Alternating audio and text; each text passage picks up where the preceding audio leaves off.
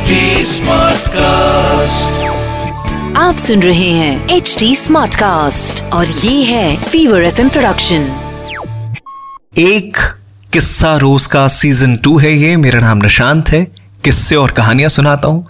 और कहानियों की एक सबसे बड़ी खासियत ये है मेरे दोस्त कि उन्हें ढूँढने नहीं जाना पड़ता। कहानी आपके बिल्कुल पास होती हैं। कई बार तो आपके ठीक बाजू में आकर बैठी होंगी। कई बार किसी पुराने पैंट की जेब में खोए सिक्के की तरफ़ मिल जाएँगे।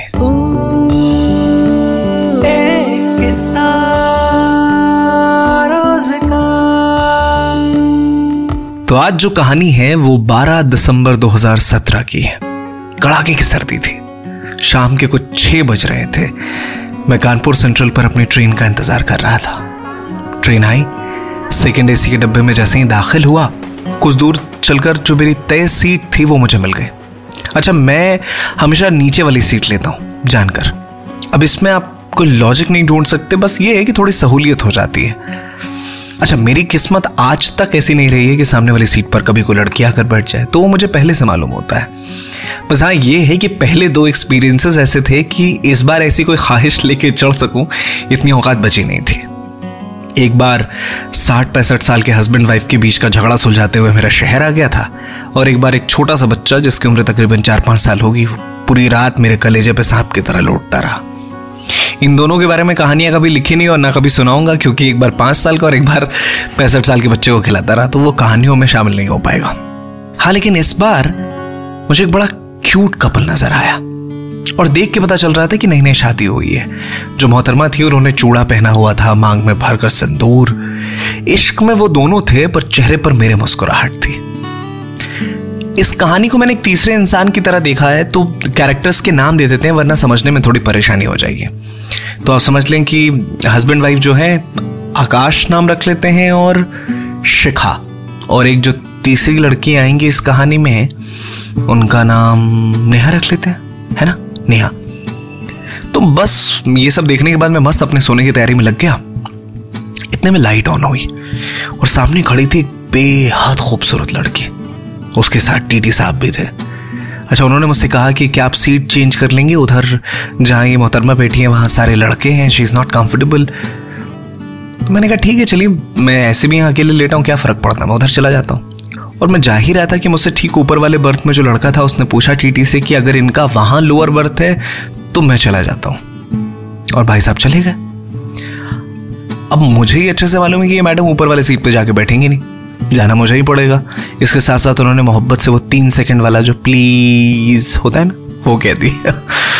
तो मैं ऊपर जाकर आराम से सो गया। पर इन सब में एक बड़ी अलग सी चीज़ मैंने देखी। ये जो कपल अब तक बहुत मोहब्बत से था, इनके बिहेवियर में बड़ा चेंज आ गया। आकाश, जो अपनी वाइफ से इतने प्यार से अब तक पेश आ रहा था, वो अचानक इतना बदल क्यों गया? बड़े गंदे तरीके से वो पेश आने लग गया। ऐसा लगा जैसे कुछ तो अजीब है यहाँ पर। ये नेहा आई और आकाश अपनी वाइफ के साथ ऐसे क्यों पेश आने लग गया? खैर, ये उनका पर्सनल मामला था तो मैंने अपने फ़ोन में गाने चालू किए ईयरफोन्स लगा और सुनने लग गया। अब मुझे कुछ दिखाई नहीं दे रहा है, बस सुनाई दे रहा है। कुछ दूर जाने के बाद ट्रेन रुकती है और मुझे लगता है कि वो वही स्टेशन था जहाँ इंजन चेंज होती है। तो थोड़ा वक्त लग जाता है। कई बार लोग नीचे स्टेशन से उतर कर प्लेटफॉर्म पर टहलने लग जाते हैं। आकाश भी ऐसे ही टहल रहा था। शिखा और नेहा के बीच में आपस में बातचीत शुरू हुई।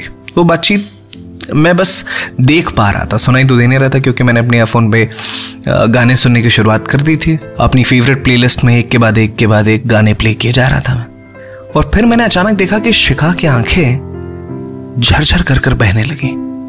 अच्छा मैंने झट से जैसे ईयरफोन निकाला, मैं सिर्फ़ इतना सुन पाया कि आकाश और नेहा एक दूसरे को पहले से जानते हैं। वो आज भी नेहा से बात करता है और हमेशा कहता है, मेरी शादी ज़बरदस्ती कराई गई है। अगर तुम हाँ कह दो तो मैं इसे छोड़ दूँगा।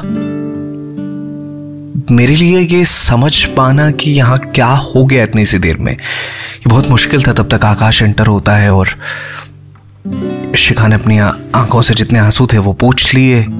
वापस सब कुछ नॉर्मल हो गया। और मैंने आपको बताया ना कि उनका पर्सनल मामला था तो मैंने बहुत ज़्यादा ध्यान देने की कोशिश की भी नहीं। बस मैं समझने की कोशिश कर रहा था कि आखिर क्या हो गया यहाँ पर।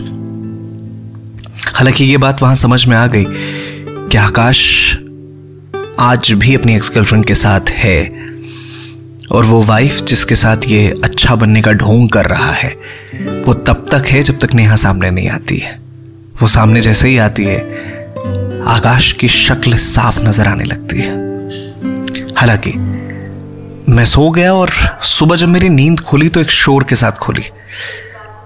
आकाश बहुत परेशान नज़र आ रहा था। आरपीएफ के कुछ लोग वहाँ पे थे, बहुत भीड़ थी, शोर हो रहा था और शायद मैं तय वक्त से पहले इसी वजह से उठ गया क्योंकि हल्ला बहुत ज़्यादा था। मैं उठा तो मैं देखा कि, पहले तो मुझे ये लगा कि शायद कुछ चोरी वोरी हो गई है। मैं जब उठकर देखने की कोशिश करने लगा तो मुझे समझ में आया कि आकाश रो रहा है, परेशान है। उसकी वाइफ ने अपना नंबर स्विच ऑफ़ कर लिया है और शायद वो किसी स्टेशन पर बिना बताए उतर गई है। मैंने झाँक कर नीचे देखने की कोशिश की, नेहा भी अपनी सीट पर नहीं थी। अब मुझसे कई बार लोग पूछते हैं कि इस कहानी में आगे क्या हुआ।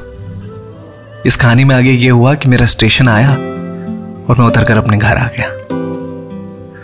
कहानियों का यही है यार। आप और छोर नहीं ढूंढ सकते। कई जगह पर ले जाकर आपको छोड़ देती हैं वो कहानियाँ।